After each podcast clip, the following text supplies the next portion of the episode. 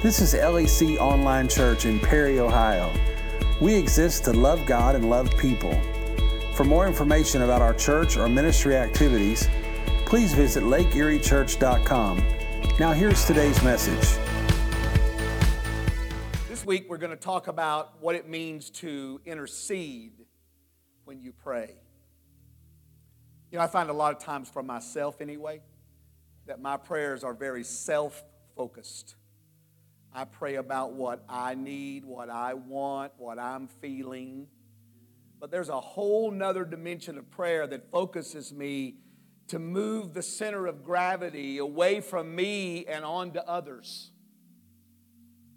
Have you ever been scrolling through social media and you see where someone that you care about, you, you're interested in, they, they have somebody that's sick or they're sick or they've been in a car wreck or whatever it is? Notice how many times people will just post praying. Now, call me cynical, but I think the word praying has become a social pleasantry that we just say praying. It lets them know we read it, but the question is do we in fact pray? Do we in fact intercede for the needs of other people. That's what we're going to talk about this morning. So let's bow our heads to pray. Now, Father, I thank you for the opportunity to preach this message today because I believe it is so incredibly important.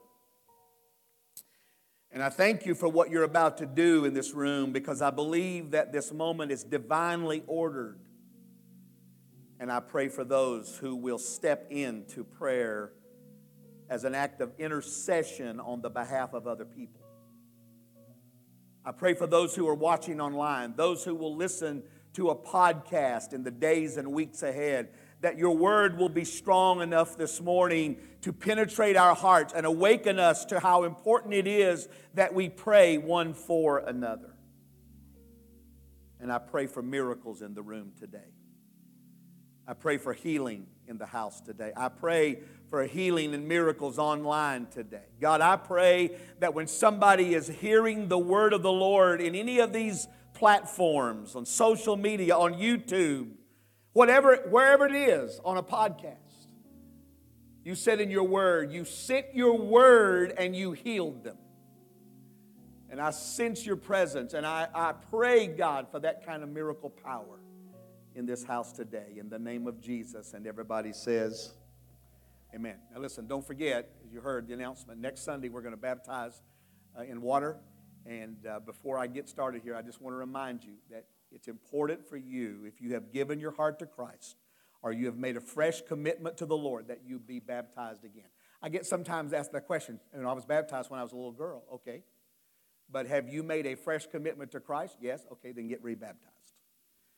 Water baptism doesn't save you, but what water baptism is, it is a testimony of an inward experience and what God has done in your heart and life. So if Jesus said to the church of Revelation, go back and do your first works over. If you have recommitted your life to God, sign up and be rebaptized in water. And I look forward to that next Sunday. Going to be, excuse me, two Sundays, the 29th. 29th. Okay. Let's start with a question. Do we, in fact, really believe in prayer? How many believe that? Let me see your hand. You really believe in prayer. Okay. The story is told of a, of a church that was very concerned when they heard that a local investor had bought the property next door to them and was planning to build a bar next to their church. It's going to be a nightclub. There was going to be gambling and drinking and partying, and they were very concerned about it. And so they rallied everybody in their church to pray. They prayed against that. They stood there and pointed their hands at that property, that that, that, that would not happen. But despite their praying, the city council approved the permits and construction began, and, and the church just kept praying. They went to every zoning meeting, they went to every civic meeting, but they could not stop the decision to, to uh, erect this nightclub next door to their church.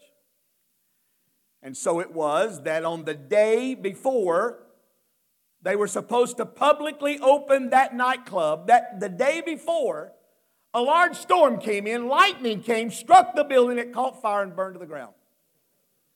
And the church was celebrating. They were just screaming and hollering and celebrating because God had answered their prayer. It was a day of euphoria until the owner of the building sued the church, claiming that the church had, in fact, let me read the words exactly he claimed that the church was ultimately responsible for the material demise of my livelihood either through direct or indirect actions or means.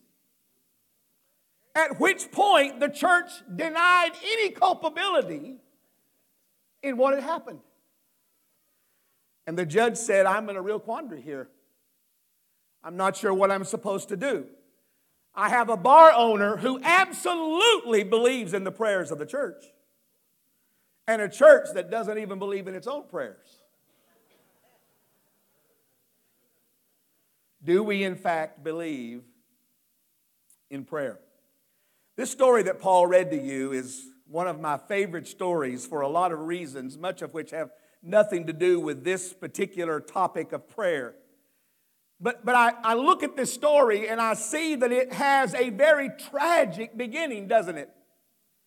The Bible said this Canaanite woman comes out to where Jesus is and she cries out to him, Oh, Jesus, thou son of David, have mercy on me. My daughter is grievously, the King James says, grievously vexed by a devil. The New Living Translation that he read said, My daughter's possessed by the devil. And, and, and so you have a girl, a young girl, maybe a teenage girl, who is being influenced and tormented by the devil. It's tragic. You also have a mother here who is completely overwhelmed by what's happening to her child. You hear the urgency and, and you hear the emotion of this mother who is crying out to Jesus on behalf of her daughter. And thirdly, this story is tragic because these two women represent so much of what goes on in the world today. Now, if you sit in this service this morning and you don't think the devil is after your children, you're naive. And if you don't think that the devil is walking the hallways of schools and public places where your children are, you're naive because the enemy is after your children. He's after that generation. It's why I believe he fights so hard against children and some of the things that we're seeing in the news is because the enemy knows he's probably not going to get the old folks. But if he can get the children, he can stop praise to God. These children will not grow up to know the Lord, they will not grow up to serve Christ. And yet, there are also mothers, adults who sit in this room today watching me online whose lives are tormented emotionally by all the things that are going on with their own children. I've talked to some of you. I've prayed with some of you. I've tried to remind you that you dedicated your children to the Lord and you trust the Lord that God has His hand on your children. But it doesn't change the fact of how difficult it must be to sit in this room and worship the Lord and know that your children don't know the Lord or worry about where they are or worry about what's going on in their life. It's just so emblematic of what happens in the world today. But the story has a very triumphant ending, doesn't it? Because the Bible said that after a, a couple of things, there's a couple of funny things in here. You know, the disciples come to Jesus and they say, Do something about her. She's driving us nuts back here with her screaming. And Jesus said, Well, I wasn't sent but to the lost sheep of the house of Israel. And she comes and falls before him, and he says, Well, it wouldn't be right to take the children's bread and give it to dogs. I'm just saying, if Jesus called you a dog, you're probably going, Okay, well, bless your little heart, I'm out of here. But she didn't. She came and worshiped, and she said to him, Why, the puppies get to eat the crumbs that fall off the master's table. Now, again, in my mind, this is how I see this. Now, you, your Jesus may do this differently, but I see you just going, oh, my Lord. What faith you must have, woman. What faith, what tenacity, what persistence you have for your need. Here's what I'm telling you you get whatever you want That's what he said to her. Whatever it is that you want, whatever it is that you're longing for, whatever it is that you desire, you get what you want. I told Shelly last night, what Jesus did is he wrote her a spiritual blank check, didn't he? Whatever it is, you fill in the blanks. What, what would you do if Jesus did that to you? Here's a blank check. You can have whatever you want. You fill in the blanks. This mother needed her daughter to be healed. Now, she somehow or another got the Lord's attention. Don't you know that there were lots and lots of people? We, we only know about this one. But everywhere Jesus went, Paul read this. Everywhere he went, sick people were coming and, and people had needs and people were always pulling at Jesus. But this woman got his attention. How did she do it? Because she was burdened about somebody else. You see, there's a dimension of prayer that you do not know until you become burdened about the needs for someone else. And that's the focus today. That when we pray, we pray because we are burdened about the needs of other people. Something happens to my praying when I get concerned about other people. I woke up early, early, early this morning. I wasn't up as early as Ed Johnson, but I was up early. Ed will, Ed will text me sometimes at the god awful hours. I'm like, sleep, buddy. Can you just, just sleep? Just sleep. But I was up early this morning. You know what I was thinking about? I was thinking about my buddy Sly Link. Sly lost his dad last week, and they just got back from Florida, and I was worried about him. And I thought about Doug Martin. He lost a father not too many days ago. And I thought about Jeff Thompson from our church who lost a father two nights ago. And my cry to God was, touch my brothers. Encourage my brothers. What I'm saying, there's something that happens to prayer. It's not about me in that moment. It's not about what I want. It's about this idea that there are people in my life and people that God has brought to my, to my, my attention that really need me to pray. Now, it's possible that you may feel completely powerless. Maybe that's the reason that we slough it off so much, but you may feel completely powerless to change and alter the circumstances of this world through your praying. You may feel that your prayer does not matter, but here's the fact. Listen to me this morning. People still need you to pray for them. People need you to pray for them. Lou Colburn sitting here this morning. Don't you think it encourages Lou when you say to him, Lou, I'm praying for you? You're not in this fight by yourself. We're praying for you. We're holding you up. When you say to somebody, I'm praying for you, and even if you don't say it, God wants you to be involved in praying for other people more than you know. People do, in fact, believe in your prayers. Now, for all the, all the crazy secularism going on in this world, do you, you know what happened just a couple Monday nights ago at an NFL football game down in Cincinnati where a player heart stopped beating? You know what happened to all those people on their knees? The star quarterback of one of those teams was quoted just this week and saying, he said, I'm not much, I've not been much of a God-fearer, but I'm telling you, when we started praying, I started feeling something out there. And all over this country, people have been praying and, and they've been praying for this young man, and God has miraculously touched him, and I think he's going to be all right. But the fact of the matter is, people in America still believe in prayer. They may say they don't, but I'm going to tell you, when they get in trouble, guess what? They're calling on somebody to pray. Because they believe in prayer, and people need us to pray for them. And God wants us to become a partner with Him in prayer. So, when I started this series of messages, I wrote two questions on a piece of paper. Here's the first one. I think I put these in your notes. Why would God, the creator of the universe, need us to advocate or ask for things on behalf of other people? If God is the creator of the universe, if He owns everything, controls everything, why does He need me to be asking Him for something on behalf of somebody else? Here was the second question. If God is in control of everything, why does He invite us to pray over things and people? You see, number one, God does not need our prayers to operate. Don't miss the point. God invites you to pray, but God doesn't necessarily need your prayers to get started.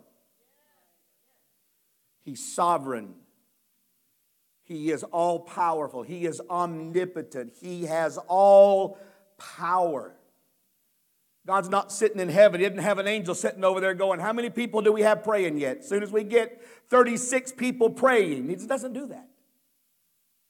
What God does do is because He made us to be rational, free thinking people, He has invited us to be partners with Him in the story that is being written for humanity. We become intercessors. One man said it like this We're not merely passive set pieces in a prearranged cosmic drama. I think we have this for the slide, Ethan but we're active participants with God in the writing and directing, design, and action that unfolds. Prayer, therefore, is much more than asking God for this or that outcome. It draws us into communion with God and there take up our privileged role as people of prayer. You see, the key is the communion that we have with that God invites you into communion with Him. He invites you to a relationship with Him in prayer that makes you a partner with God in prayer. I love this line by Walter Wink. He says, Intercessory prayer is spiritual defiance of what is in the way of what God has promised. So that when we are in, entering into prayer as an intercessor, we are in a spiritual defiance against the way, the things that have gotten in the way of what God has promised. It's like a mother refusing to give up on a rebellious child. It is a spiritual defiance that says, I'm not going to give up my child. I'm not going to give up my conviction, my belief that God is going to answer this prayer. It's the husband who refuses to accept the end of his marriage, who defies the things that are in the way of what God has promised. It's the student, like some of you, who put the names of your parents and your family on a card the other day that sits over there in that jar and believes that God somehow will intervene and bring your family member to the saving knowledge of Jesus Christ. Let me tell you something prayer is not. Prayer is not you persuading or coercing an indecisive God. God's not like some politicians who sticks his finger up in the air and says, Well, which way is the wind blowing? You're not trying to convince God of something he doesn't want to do. You're not going to po- persuade God against His sovereign will, but rather what you have is a deep connection with God because He cares about this world and He cares about the people of this world, and He wants you to care with Him about people. So, prayer is not persuasion, but I tell you what prayer is prayer is a battle of wills. Now, let me explain this. Prayer is a battle of competing wills. Some wills are bent in the direction of God's plan, and some wills are bent directly in opposition to God's plan. It's kind of like if you're trying to inflate a mattress and somebody's on the other end sticking holes in the mattress, you have a competing of wills there. Many stories in the Bible that talk about this idea that as we pray, we are not praying against flesh and blood. We are praying against powers and principalities and spiritual wickedness in high places. One of my prayers as I came in today, one of my prayers throughout this week, that as we intercede today, as we begin to step into a moment of intercession for the needs of our community and the needs of people, that our prayers would be like missiles that would penetrate the darkness and penetrate the powers and principalities of this world, that we would break through in our prayers to reach the heavens. Because the spiritual forces of this world are trying to hold back our prayers, to prevent our prayers. Because listen to me, brothers and sisters, there is power in your prayer. There is power in your quiet time. There is power in the words that come out of your mouth. There is prayer, power in the prayer of intercession that you pray. And the devil doesn't like it, and the devil fights against it. And according to Scripture, there are those occasions when, when uh, uh, angels, uh, false angels, demon angels, actually held back the answer, trying to prevent God's plan. But God's people prayed through to the point where the answer came on the way. That's why I said to you a couple of weeks ago, you say, Oh, I've been praying a long time. Just keep praying. Just keep praying. Don't give up because if you keep praying, God will answer. God will intervene. God will, in fact, have the final word. Make no mistake, the God that we're praying to defeated death, hell, and the grave. He has all power, and there is no power like the power of God. So when we pray, we are praying to someone who can do what we're asking him to do. So I want to give you four simple things that can prepare you to be an intercessor for somebody or some, something besides yourself. I mean, how, how do you become an, how do you prepare yourself to become an intercessor? We, we have people in our church who believe that God has called them to be intercessors. They, they have a gift from God, prayer of intercession. And, and I lean on them, I call on them. Some of you do as well. Now, sometimes intercessors can be different people. They can be different sometimes because they tend to, to operate sometimes in a, in a mindset that's different from yours and mine. But they are powerfully, powerfully important to the health, the spiritual health of the body of Christ. But God wants everybody, not just those who feel a call to intercede. God wants everybody to intercede. God wants everybody to be praying for each other. There's something powerful about a church where we pray for one another. There's something powerful about being a part of a body that when I have a need, I know there are people that are ringing heaven on my behalf. You know, when I was when I was sick back in the summer with COVID, I was pretty sick there for a while. I wasn't nearly as sick as Dustin Vorse. If you don't believe it, ask Dustin how sick he was. He'll tell you. He and I and Katie were planning his funeral.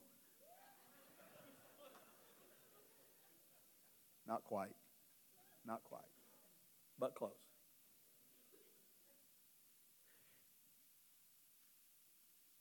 But when I was sick, I would get that text message from some of you, that, that reach that said, Hey, Pastor, Sorry you're sick. Praying for you. I accepted that you sincerely sent that. I'm sure that you did. And what it meant to me was that I am not forgotten in my struggle. Because you know what the devil does? Now, you know he does this because he does it to you. Nobody cares about you, nobody's interested in you. You're out here by yourself. They say they care about you, but they don't care about you. And sometimes, sometimes we drop the ball. We do. I told you a moment ago, we're not a perfect church. Sometimes we drop the ball because we're human, but we do care. And one of the things that makes this a great church is this camaraderie and this feeling that there are, in fact, people who are praying. We have a, we have a Facebook prayer page that we use, and we try to keep that updated. And there's 130 people on there from our church who, who get these prayer requests and, and they pray. And there are others. There, there's prayer meetings that take place upstairs on Tuesdays and Thursdays. There's a, a, group of intercessors and prayer leaders that come and they go through cards and they go through names and they pray over all kinds of things in our area, in our community. We pray over every church in Lake County. We pray over the children of our church. We pray over seniors. We pray over everybody because we, we believe there's power in that kind of prayer. I want to be a part of a church that prays for one another. My wife needs me to pray for her. There are times when I just need to make sure she knows. The other day, she said something about, I, hope you're praying for me. And she was telling me what it was. And I said, Sweetheart, I, I pray for you every day. Every day of my life, I'm praying for you. You can count on the fact that every day I'm lifting you up to the Lord. Don't you think that's going to be an encouragement to her? To know that her husband is praying over her. And if you have if you have a spouse, you should let them know I'm praying for you. Always praying for you. Your children need to know I'm praying for you today. You going to school, I'm praying for you. There's something about knowing that somebody is interceding. So it's not just that there's a select group of people. There are people in our church who are gifted with intercession and they become a, a spiritual stabilization to our environments. But God wants everybody, every person looking at me right now, every person watching me right now, God wants you to pray for people. He wants you to pray for things, He wants you to pray for situations. And He pays attention to that. So here's four things to do to prepare yourself to pray for other people and other things. Number one, get informed about what's going on. Get informed about what's going on. There are four prayers that I pray consistently. One of those prayers, Lord, help me be sensitive today to what is going on around me. Help me be sensitive to what's taking place. If I'm in a restaurant, Lord, help me to be sensitive. If there's a spiritual need, how many times have, have Shelly and I been out in the public place and, and run into somebody and you just sense there was a need right then to pray? Lord, help me be sensitive to that. But help me be informed about what I'm praying about. Over the Christmas holidays and some dedicated time for prayer, I just I had this visual in my mind of of a homeless man needing Lake Erie to help him. We, we have two leaders in our church who work with Project Hope here in Lake County, of great, great ministry. Billy Walters on the board of directors, and Erica Shaw works on the staff at Hope at Project Hope. And I've been trying to research to understand how many homeless people are there in Lake County you drive by the main drag there in Painesville in front of the uh, in front of City Hall and all that, you'll see them sitting out there waiting for the bus. I've, I've driven by there and just let my mind pray as, as interceding for people who do not have a home to go to tonight. On a cold light night last night, thank God for Project Hope. Thank God there was a place, and there's other places as well, but that's just one that I'm connected to that I know about. But I, but I want to know so that I can pray effectively, that I can know how to pray over the homeless problem in Lake County. How many cancer patients in this county? We have a, where's that blanket at? Did you bring it? We have a ministry here at our church that is led by Stella Lamas. We make these blankets. This one's Ohio State, looks like. We don't do Michigan blankets, by the way, just in case you're wondering. We don't think God works in that way. But we we make these blankets and as and as we recognize the need of someone we take a blanket to them. I delivered one just last week to a lady in our community who's in the middle of a, a cancer battle. This blanket was prayed over today by a prayer team in our church and will be going to a pastor who has a very serious illness. But see, when we get informed about what the needs are, then we can respond. And I'm telling you right now this morning, if I have anything to do with it, and I know this will not be a problem, we're going to do more blankets. We're going to touch more people. We're going to intercede more there. How many unwed teenage moms are there in Lake County? And how are we praying about that? How do we pray for and support and, and encourage? Well, there's a ministry here in our community called, is it Hannah's Home? Hannah's House? Over on Lakeshore Drive in Mentor. And over the holidays, I reached out to the director, and Shelly and I are going to be attending a function in a few days so that we can become more familiar. I know that our church has been involved in years past, as she told me that there have been those occasions when Lake Erie has been involved with things. But, but what kind of strategies do we need to be praying about to help us be involved in those kind of projects? Here's one more. What about what kind of strategies do we need to be praying about to get the saving message of Jesus to 120,000 unbelieving people in Lake County? You see, I know that God heals our headaches, and I know that God touches our needs, and I know that God supplies our need, but God wants our prayers to be larger than our own needs. God wants us to pray big prayers. He wants us to pray audacious prayers. He wants us to pray dangerous prayers. He wants us to pray for the needs that are around us. And right where we sit, if we're sensitive, if we allow the Holy Spirit, He will open up our eyes to ways that we can be a partner with God for the work of ministry. So get informed about what's going on. Second of all, get excited about the possibilities. Get excited about the possibilities of intercessory prayer. What happens when a whole church a whole community decides to pray for the purposes of God. I mean, what happens if everybody in Madison starts praying the same prayers? What if everybody at Lake Erie would unite themselves together? You know, when the Holy Spirit fell in Acts chapter 2, what the Bible say? They were in one mind and one accord. They were a united body. Pastor Jerome challenged us we have to get together before we're going to be happy. And if somehow we can put our differences aside and quit fussing about stuff that doesn't matter and get our hearts bound together in a spirit of prayer and say, God, send revival to our town, send revival to our children, send revival into our community, shake the foundations of this world. What happens when a church Get excited about the possibilities. What happens in your home when everybody in the house is centered on the need of our family?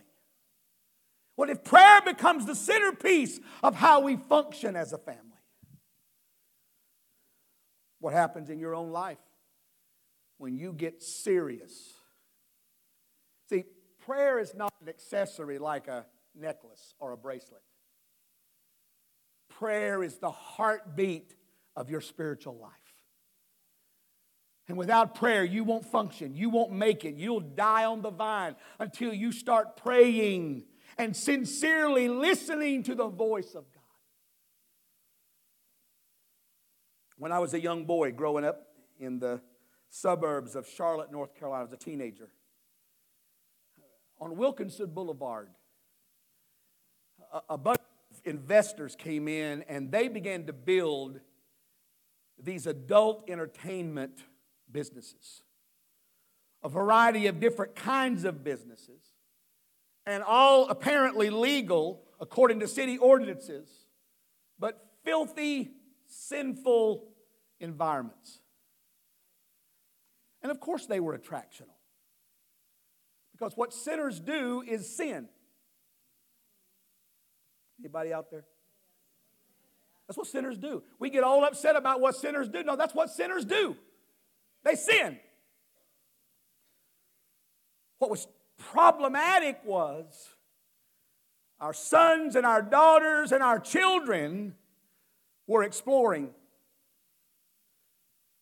And, and you'd, you'd hear the stories, you know, about fake IDs and, you know, children, they would, they would, you know, go in and they would raid them or whatever, and they'd find these 16, 15, 16 year old boys and girls. It was a mess until a local pastor decided he'd had enough. And he started rallying everybody he knew to pray. And they began to intercede before the Lord. And he became an advocate and he began to rally people and he began to invite city fathers in. And they didn't do it in a way that drew attention to themselves necessarily. They weren't trying to be political. They were fighting against the forces that were after our children. And they began to pray and intercede. And over a period of several months and years, I watched business after business close down, close down, go out of business. Uh, the last time I drove by there, there's a series of restaurants and hotels sitting in that place. You know why? Because somebody decided they were going to pray. Somebody decided they were going to intercede because there was a God in heaven who moves at the movement of God's people to pray and intercede. What happens to this world when we begin to pray? Listen to what the Bible said if my people called by my name will humble themselves and pray and seek my face and turn from their wicked ways, I will hear from heaven. I will forgive their sin. I will heal their lands. That's the promise of God to this church, to this body. Get excited about the fact that when we pray, God moves. When we pray, things happen. Here's the third one Get engaged with your heart. There's a strange thing that happens to you when you really lay hold of God's promises and you begin to see God's intended future for a contested person or place. Now, listen to what I'm saying. There is a point at which you cannot any longer play, pray a polite, proper prayer. Sometimes you have to get indignant. Anybody know what I mean this morning? Sometimes you have to get to a point where you say, I'm not putting up with this anymore. I'm not giving any more ground over to the devil. I'm not giving any more space over in my house. I'm not giving any more space over in my mind. I'm not allowing myself to go there. I'm indignant and I'm going to pray through about this. I feel the holy presence of God in this room. I think God's trying to help us today. You see, I'm calling on our church to be mo- mo- motivated and energized by this idea that when, as the old timers would say, when we ring the prayer bells of heaven, things are going to happen around. We can be the church. We talk about this. We want to be the church God called us. It starts on our knees. It starts when we pray and we intercede. What if we got truly motivated at Lake Erie to pray about a world where sin is celebrated and holy living is discounted? Does that not frustrate you? Does it not frustrate you that you live in a world where darkness is considered light and light is considered darkness? And people who stand for holiness and holy living are ridiculed for the way that they stand as out of touch. And people who commit sin are celebrated and elevated as idols to our children.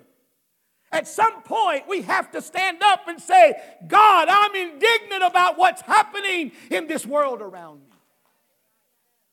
And I'm not trying to make anybody mad, but I'm saying as long as we stay on the sidelines, the devil's just going to play. He's just going to play. But greater is he that is in us than he that is in the world. Mighty is the God that we serve. And he calls us to get on the front lines and begin to pray to the heavens.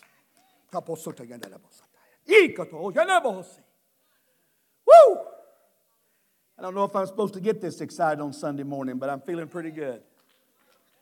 What if we, what if we spared a few minutes to pray about children being trafficked, trafficked and exploited for sex.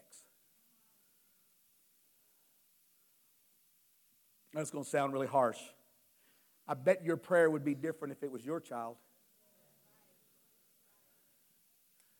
I bet the energy and passion of your praying would be different if it was your daughter. But it's somebody's daughter, it's somebody's son. And we need to pray. We stand in a time where God is calling us to become partners with Him in this world, to engage ourselves in the work of God and the ministry. Here's the fourth and final one get into agreement with other saints. Now, I know, I know it is possible to pray well by yourself. I do a lot of praying by myself. But there is something so powerful about praying together. And I don't know why we don't do more of that. We, we will say we're too busy. Are we really that busy? That we can't bind together as a body and pray? You know, when we when we say everybody says amen, you know what that means? It means we're in agreement. The word amen means we agree. We agree with what was said, we agree with what was done. Amen. Well, in the heavens, there's something powerful about the amen of a body that is expressing its agreement together. It's not just me, God, it's us. We stand together as a body and we are a people and we are praying together. It's why corporate prayer is so important. It's why prayer rooms are so needed in our church. Anybody old enough to remember when we used to come early to church so we could pray?